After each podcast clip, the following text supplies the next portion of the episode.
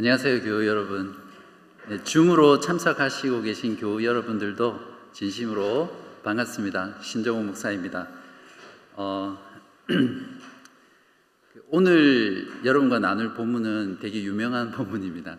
어, 저명한 신학자들 간에도 해석이 다 달라서 어, 지금까지도 나누어져 있는 그런 본문이고요. 그래서 아마 여러분들도 세워주기 모임 하실 때 어, 많은 논쟁과 또 그런 어려움들이 있었을 거라고 생각합니다. 지난주 본문은 제자들의 질문이었던 주님의 오심과 세상 끝에 나타날 때와 징조에 대한 부분에 대해서 예수님께서 답변하실 때 일반적인 답변을 하셨죠. 그런데 오늘 본문은 특별히 주님의 오심과 세상 끝에 대한 징조에 대한 말씀을 다루고 있고요. 구체적으로. 그리고 다음 주에 할 본문은 때에 대한 말씀을 구체적으로 제시하고 있습니다. 그러한 문맥을 우리가 이해하는 상태에서 오늘 말씀을 들어주시면 감사하겠습니다. 제가 기도하겠습니다. 사랑이 많으신 하나님 아버지 감사합니다. 오늘도 저희들을 이렇게 교회로 불러주시고 하나님의 말씀을 통해서 종말을 대비할 수 있는 은혜 주셔서 감사합니다. 오늘 말씀을 통해서 우리가 정말 주님을 기다리는 동안 주님을 더욱더 잘 기다리며 어, 주님을 바라보며 살아갈 수 있도록 은혜 더하여 주옵소서.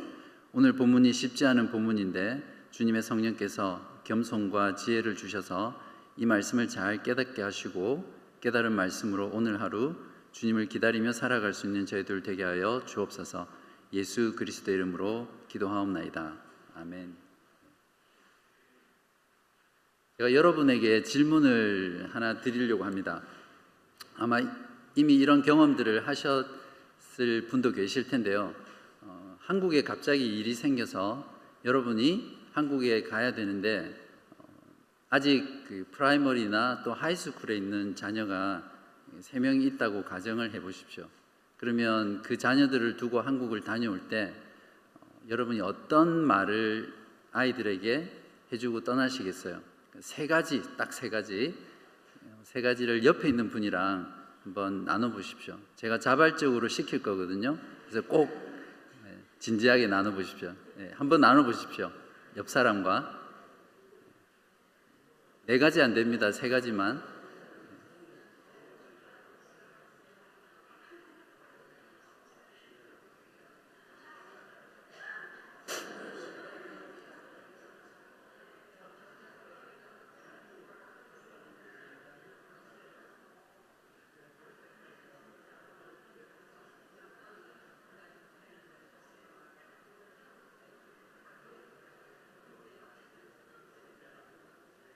네, 감사합니다.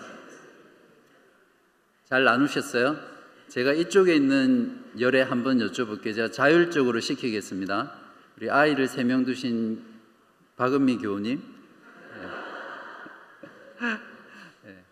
어떤 말을 아이들에게 해줄 것 같으세요?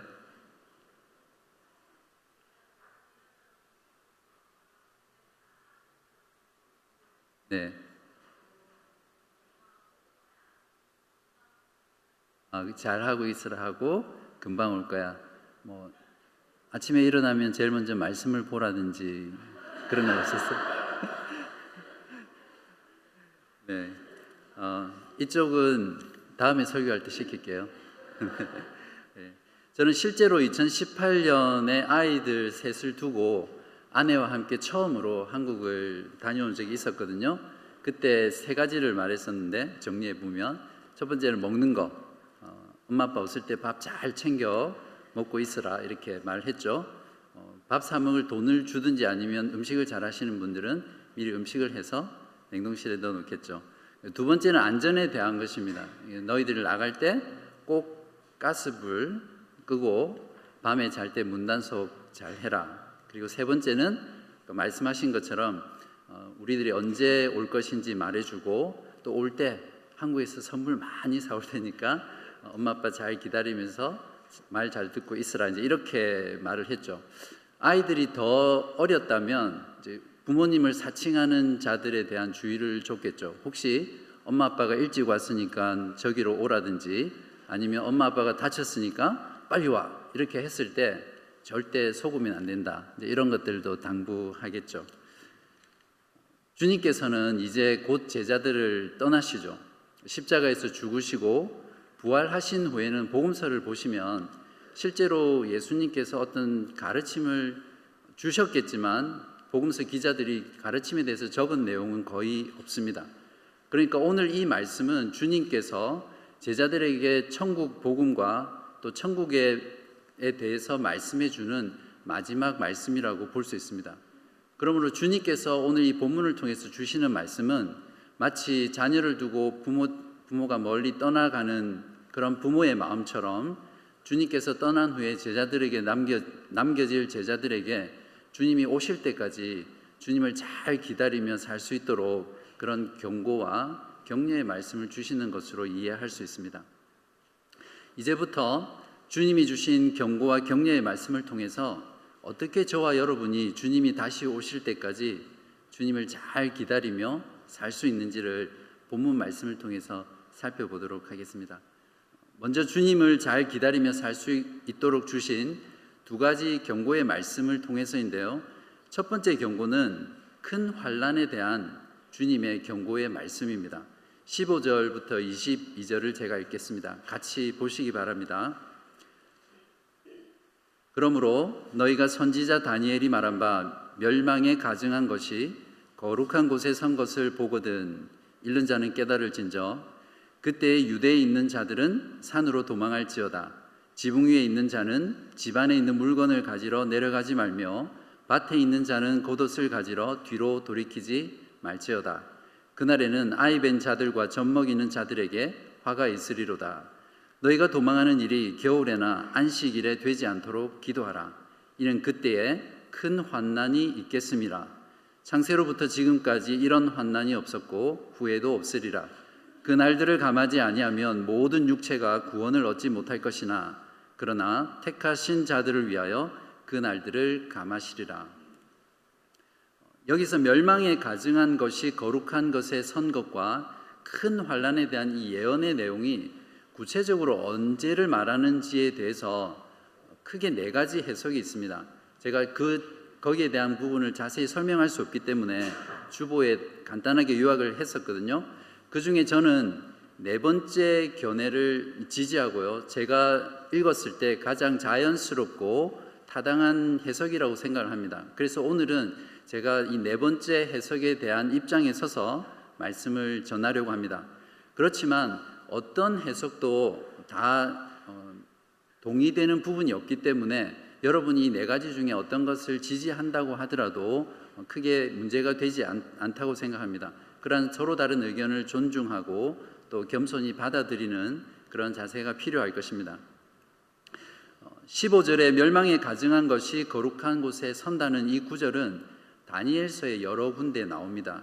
그 중에서 다니엘서 9장 27절과 12장 11절은 실제로 AD 70년에 로마 제국에 의해서 예루살렘이 성전이 최종적으로 파괴되는 그 사건과 연관된 것으로 이해할 수 있습니다.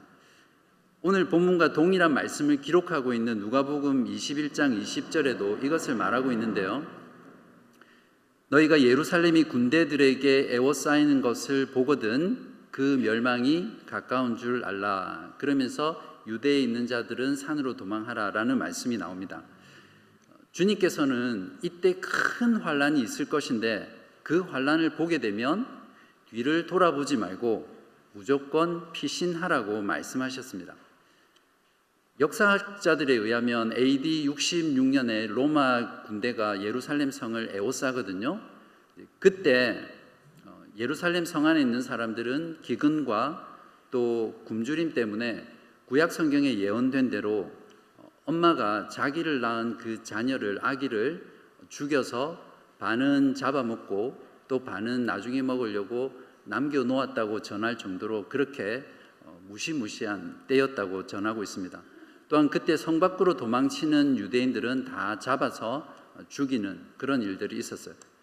그리고 실제로 70년이 되면 예루살렘 성을 침략해서 성전과 성전 안에 있는 모든 기물들을 다 불태우고 약탈했고요. 그리고 성전들로 도망간 6천 명의 사람이 있었는데 어, 그들의 대부분은 여자와 아이들이었다고 합니다. 그들을 다 학살하고 또 성전 재단에는 칼로 죽임 당한 사람들의 피가 재단에서 흘러나와서 온 성전을 적실 정도로 참혹한 때가 AD 70년의 예루살렘 파괴 성전 파괴 사건이었습니다. 그 당시에 유대 역사학자 요세푸스라는 사람은 그 현장을 목격했었는데요. 그때 죽었던 유대인들의 숫자가 약 110만 명 정도였다고 합니다. 그렇게 많은 사람이 그곳에서 죽었던 이유는 6월절을 지키기 위해서 팔레스타인 전역에서 유대인들이 그곳에 몰려 있었기 때문이라고 합니다. 예수님의 예언처럼 역사상 전무후무한 이런 대환란이 바로 예루살렘에 있었던 거죠.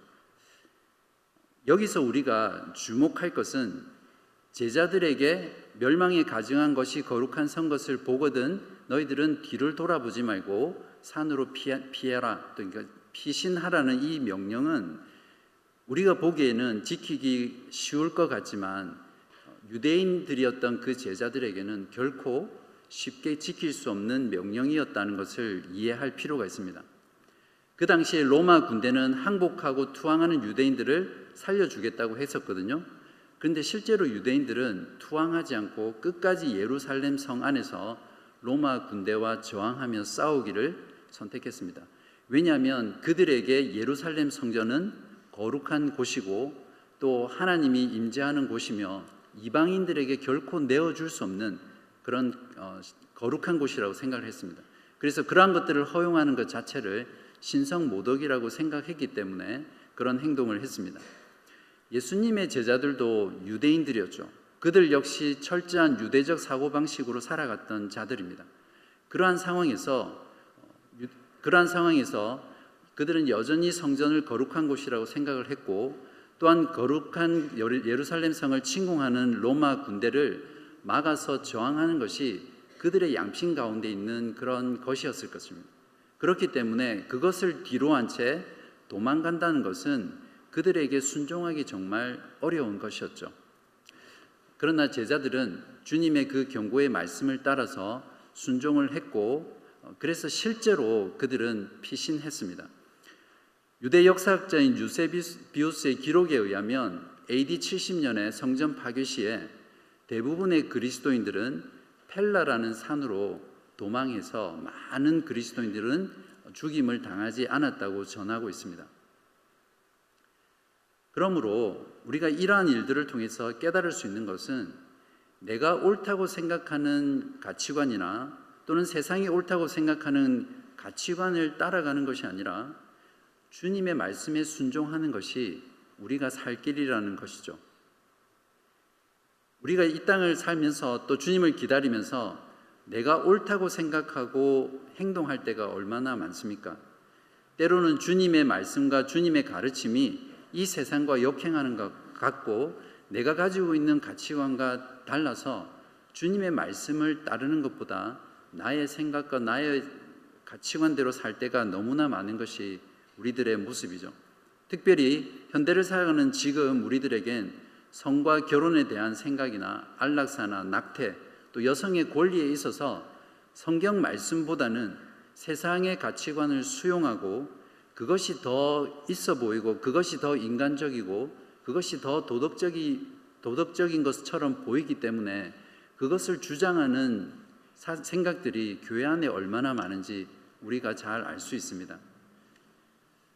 그러나 성도에게는 어떠한 상황 가운데서도 하나님의 말씀, 주님의 말씀을 순종하는 것이 참된 살 길이라는 것을 잊지 말아야 할 것입니다.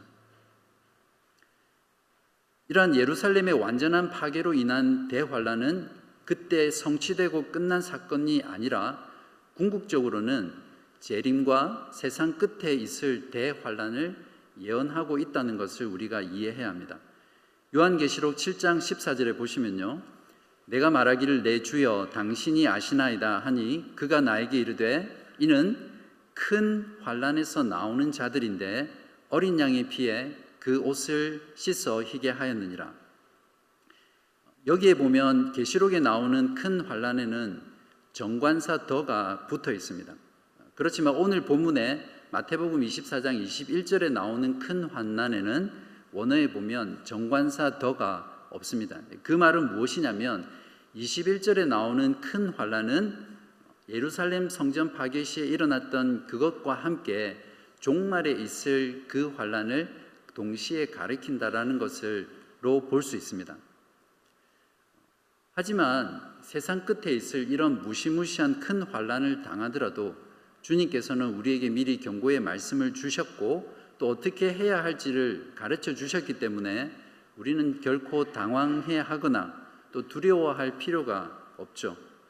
그러므로 우리들은 당시 예수님의 제자들이 예수님의 경고의 말씀을 잘 듣고 순종해서 그들의 생명을 보존했던 것처럼 그러한 지혜들을 우리가 배우고 이러한 큰 환란에 대해서 대비해야 될 필요가 있을 것입니다. 이처럼 재림과 세상 끝에 있을 큰 환란의 때를 피하라는 주님의 경고의 말씀을 우리가 늘 잘 기억하는 가운데 말씀을 말씀에 순종하며 사는 것이 주님을 잘 기다리는 그런 삶입니다. 이제 두 번째 경고는 거짓 그리스도들과 거짓 선지자들의 미혹에 대한 주님의 경고의 말씀입니다. 23절에서 28절 말씀입니다. 그때의 사람이 너희에게 말하되 보라 그리스도가 여기 있다 혹은 저기 있다 하여도 믿지 말라 거짓 그리스도들과 거짓 선지자들이 일어나 큰 표적과 기사를 보여 할 수만 있으면 택하신 자들도 미혹하리라 보라 내가 너희에게 미리 말하였노라 그러면 사람들이 너희에게 말하되 보라 그리스도가 광야에 있다 하여도 나가지 말고 보라 골방에 있다 하여도 믿지 말라 번개가 동편에서 나서 서편까지 번쩍임 같이 인자의 임함도 그러하리라. 죽음이 있는 곳에는 독수리들이 모일 것이니라. 여기서 거짓 그리스도들과 거짓 선지자들이란 적 그리스도와 동일한 자들입니다. 스스로를 거짓 스스로를 그리스도라고 주장하는 자들이기도 하지만 또한 성경에서 계시해 주는 그리스도가 아닌 다른 그리스도를 가르치는 자들도 다 포함된다고 볼 수 있죠. 본문에서 거짓 그리스도들과 거짓 선지자들의 특징 세 가지는 첫 번째가 그리스도가 이미 왔다고 여기 있다 저기 있다라고 속이는 거죠. 두 번째는 24절에 나온 대로 큰 표적과 기사를 보인다는 것입니다. 그래서 우리가 주변에서 이러한 큰 능력과 기적과 신비한 일들을 보이면서 정말 진실인 것처럼 말하는 자들을 우리는 조심해서 보아야 되겠죠. 그리고 세 번째로 할 수만 있으면 세상 사람들만을 미혹하는 것이 아니라 어떻게든 하나님의 택하신 자들을 미혹해서 믿음에서 저버리도록 그래서 배교하고 주님을 떠나도록 미혹한다는 것이죠. 이러한 특징은 지금까지 역사 가운데 나타난 모든 거짓 그리스도들과 또 거짓 선지자들에게서 나타났다는 것을 우리가 잘 알 수 있습니다. 이 말씀을 들었던 제자들은 실제로 예루살렘 성전 파괴 후에 많은 적 그리스도들이 나타나서 사람들을 미혹했다가 또 사라지는 이런 현상들을 계속해서 목도했었죠. 그렇지만 우리가 여기에서 또 동시에 이해해야 될 것은 이러한 거짓 그리스도들과 거짓 선지자들은 그때 나타나고 끝난 것이 아니라 주님이 다시 오실 세상 끝에 더 큰 표적과 더 큰 능력과 기사로 택한 자들을 크게 미혹하게 된다는 것입니다. 데살로니가 우서 2장 3절에서 4절에 보시면 이런 말씀이 있습니다. 누가 어떻게 하여도 너희가 미혹되지 말라. 먼저 배교하는 일이 있고 저 불법의 사람 곧 멸망의 아들이 나타나기 전에는 그날이 이르지 아니하리니 즉 마지막 때에 불법의 사람 멸망의 아들 적 그리스도가 나타난다라는 그런 말씀이죠. 사절입니다. 그는 대적하는 자라 신이라고 불리는 모든 것과 숭배함을 받는 것에 대항하여 그 위에 자기를 높이고 하나님의 성전에 앉아 자기를 하나님이라고 내세우느니라. 계시록 19장 20절에는 또 이렇게 말합니다. 짐승이 잡히고 그 앞에서 표적을 행하던 거짓 선지자도 함께 잡혔으니 이는 짐승의 표를 받고 그의 우상에게 경배하던 자들을 표적으로 미혹하던 자라 이 둘이 산채로 유황불 붙는 못에 던져지고 아무리 병을 고치고 미래를 점치고 신비한 방언과 현상을 일으킨다 하더라도 그들을 쫓아가서는 안 됩니다. 그들을 쫓아가는 그 길이 바로 사망의 길이고 멸망의 길입니다. 오늘날 이러한 것들로 믿는 자들을 미혹하는 것이 교회 바깥에 있는 게 아니라 교회 안에 얼마나 많습니까? 이러한 것들을 분별하려면 우리가 성경에서 말씀하시는 그리스도가 어떤 분이신지 정확하게 알고 있어야 되고요. 또 성경을 통해서 예수 그리스도가 누구이신지를 정확하게 교리를 알지 못하면 우리도 모른 사이에 그러한 자들에 미혹되어서 따라갈 수 있습니다. 예수 그리스도는 절대 비밀리에 오시지 않습니다. 여기 있다, 저기 있다, 안에 있다, 바깥에 있다, 이렇게 오시는 분이 아니세요. 27절과 28절에서 분명히 말씀하셨듯이 주님의 재림은 모든 사람들이 번개를 치는 것을 볼 수 있듯이 독수리가 맴도는 곳에 거기에 죽은 시체가 있다는 것을 우리가 분명하게 알 수 있는 것처럼 공개적으로 오신다는 것을 우리가 잘 알고 있어야 합니다. 이처럼 주님의 오심과 세상 끝에는 거짓 그리스도들과 거짓 선지자들이 하나님의 택하신 자들을 크게 미혹하실 것입니다. 미혹할 것입니다. 주님께서는 이러한 때에 우리들에게 어떻게 하라고 경고를 주십니까? 그들을 믿지 말라는 것입니다. 내가 여기 있다, 저기 있다, 광야에 있다, 골방에 있다 하여도 그들을 따라가지 말라고 하셨습니다. 그렇게 하기 위해서는 조금 전에도 말씀드렸지만 우리가 진리의 말씀 또 성경의 교리에 대해서 철저하게 평소에 잘 배우고 알고 또 그것을 자기의 것으로 만들고 있어야 할 것입니다. 그러므로 거짓 그리스도들과 거짓 선지자들에게 미혹되지 말고 믿지 말라는 주님의 경고의 말씀을 우리가 늘 기억하면서 그 말씀에 순종하면서 살아가는 것이 주님을 잘 기다리며 사는 법입니다. 이제 또한 주님께서는 주님을 잘 기다리며 살 수 있도록 조금 전에는 경고의 말씀을 주셨지만 이제는 두 가지 격려의 말씀을 주십니다. 첫 번째 격려는 주님의 징조 때에 있게 될 천체의 대격변 현상을 통해서 우리들을 격려해 주십니다. 29절에서 30절 앞부분을 보십시오. 그날 환란 후에 즉시 해가 어두워지며 달이 빛을 내지 아니하며 별들이 하늘에서 떨어지며 하늘의 권능들이 흔들리리라. 그때에 천체의 대격변이 있을 때를 말하겠죠. 인자의 징조가 하늘에서 보이겠고 마치 스타워즈에 나오는 그런 현상이죠. 29절 첫 부분에 그날 환란 후라는 것은 재림과 세상 끝에 있게 될 대환란 후를 말하기 때문에 이러한 현상들은 재림 시에 일어날 일들로 보아야 합니다. 물론 다른 해석의 경우에 이 구절을 묵시 문학의 상징적인 표현으로서 십자가의 죽으심 이후나 또는 예루살렘 성전 파괴 후에 정권이 바뀌고 사회적으로 정치적으로 대격변이 일어났던 것을 의미하면서 그때라고 말을 하기도 하지만 본문을 잘 이해하고 또 본문이 가리키는 바를 우리가 생각한다면 이러한 현상들은 궁극적으로 최종 종말 때 주님의 재림 때 일어날 현상이라는 것을 우리가 이해할 수 있습니다.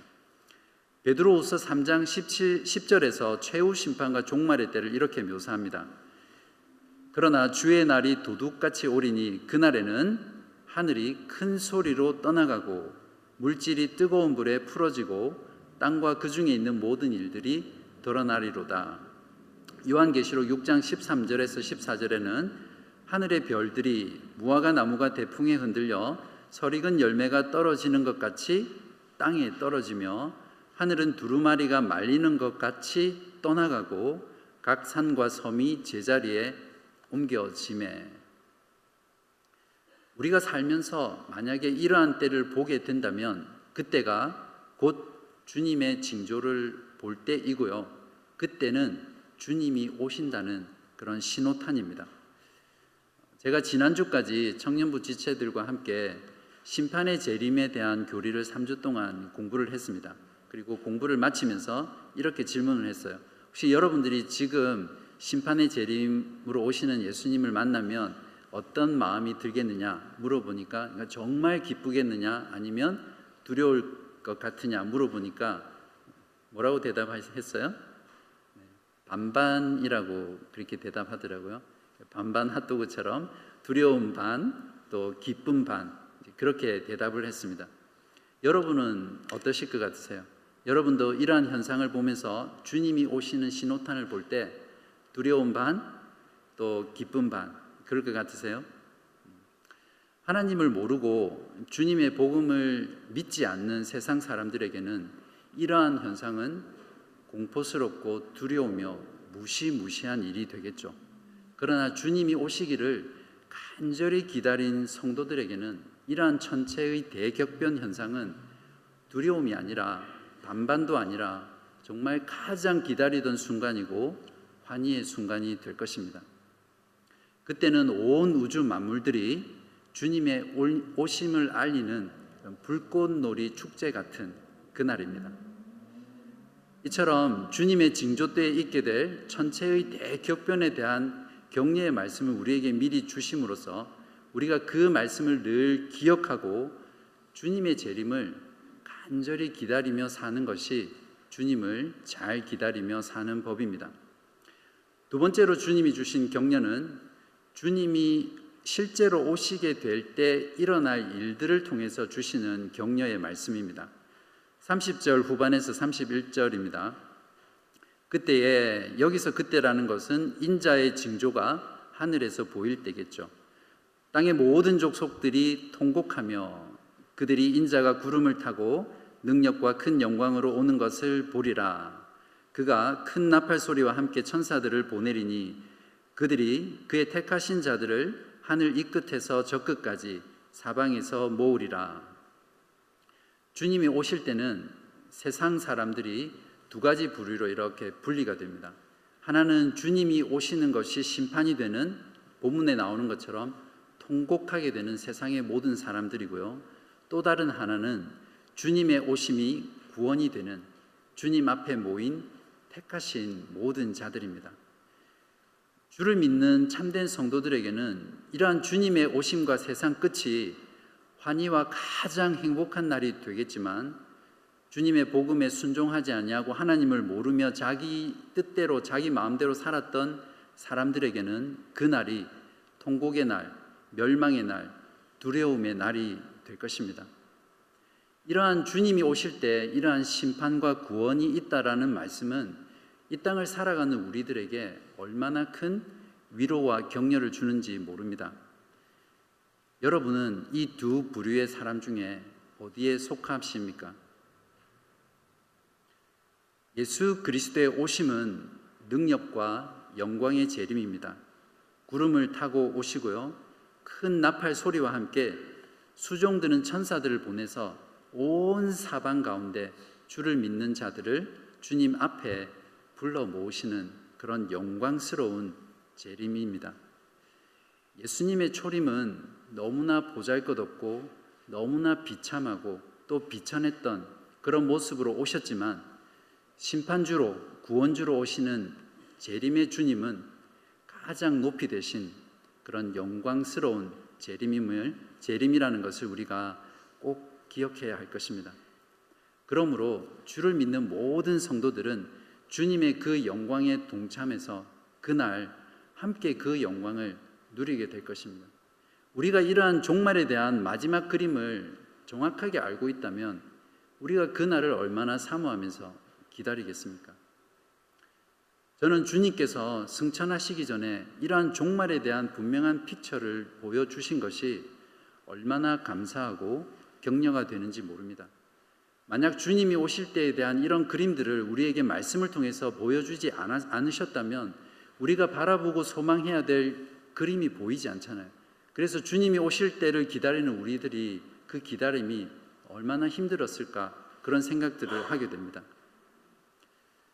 사도 바울은 성도들이 바라보고 소망하며 기다려야 할 영광스러운 재림을 이렇게 표현하고 있습니다.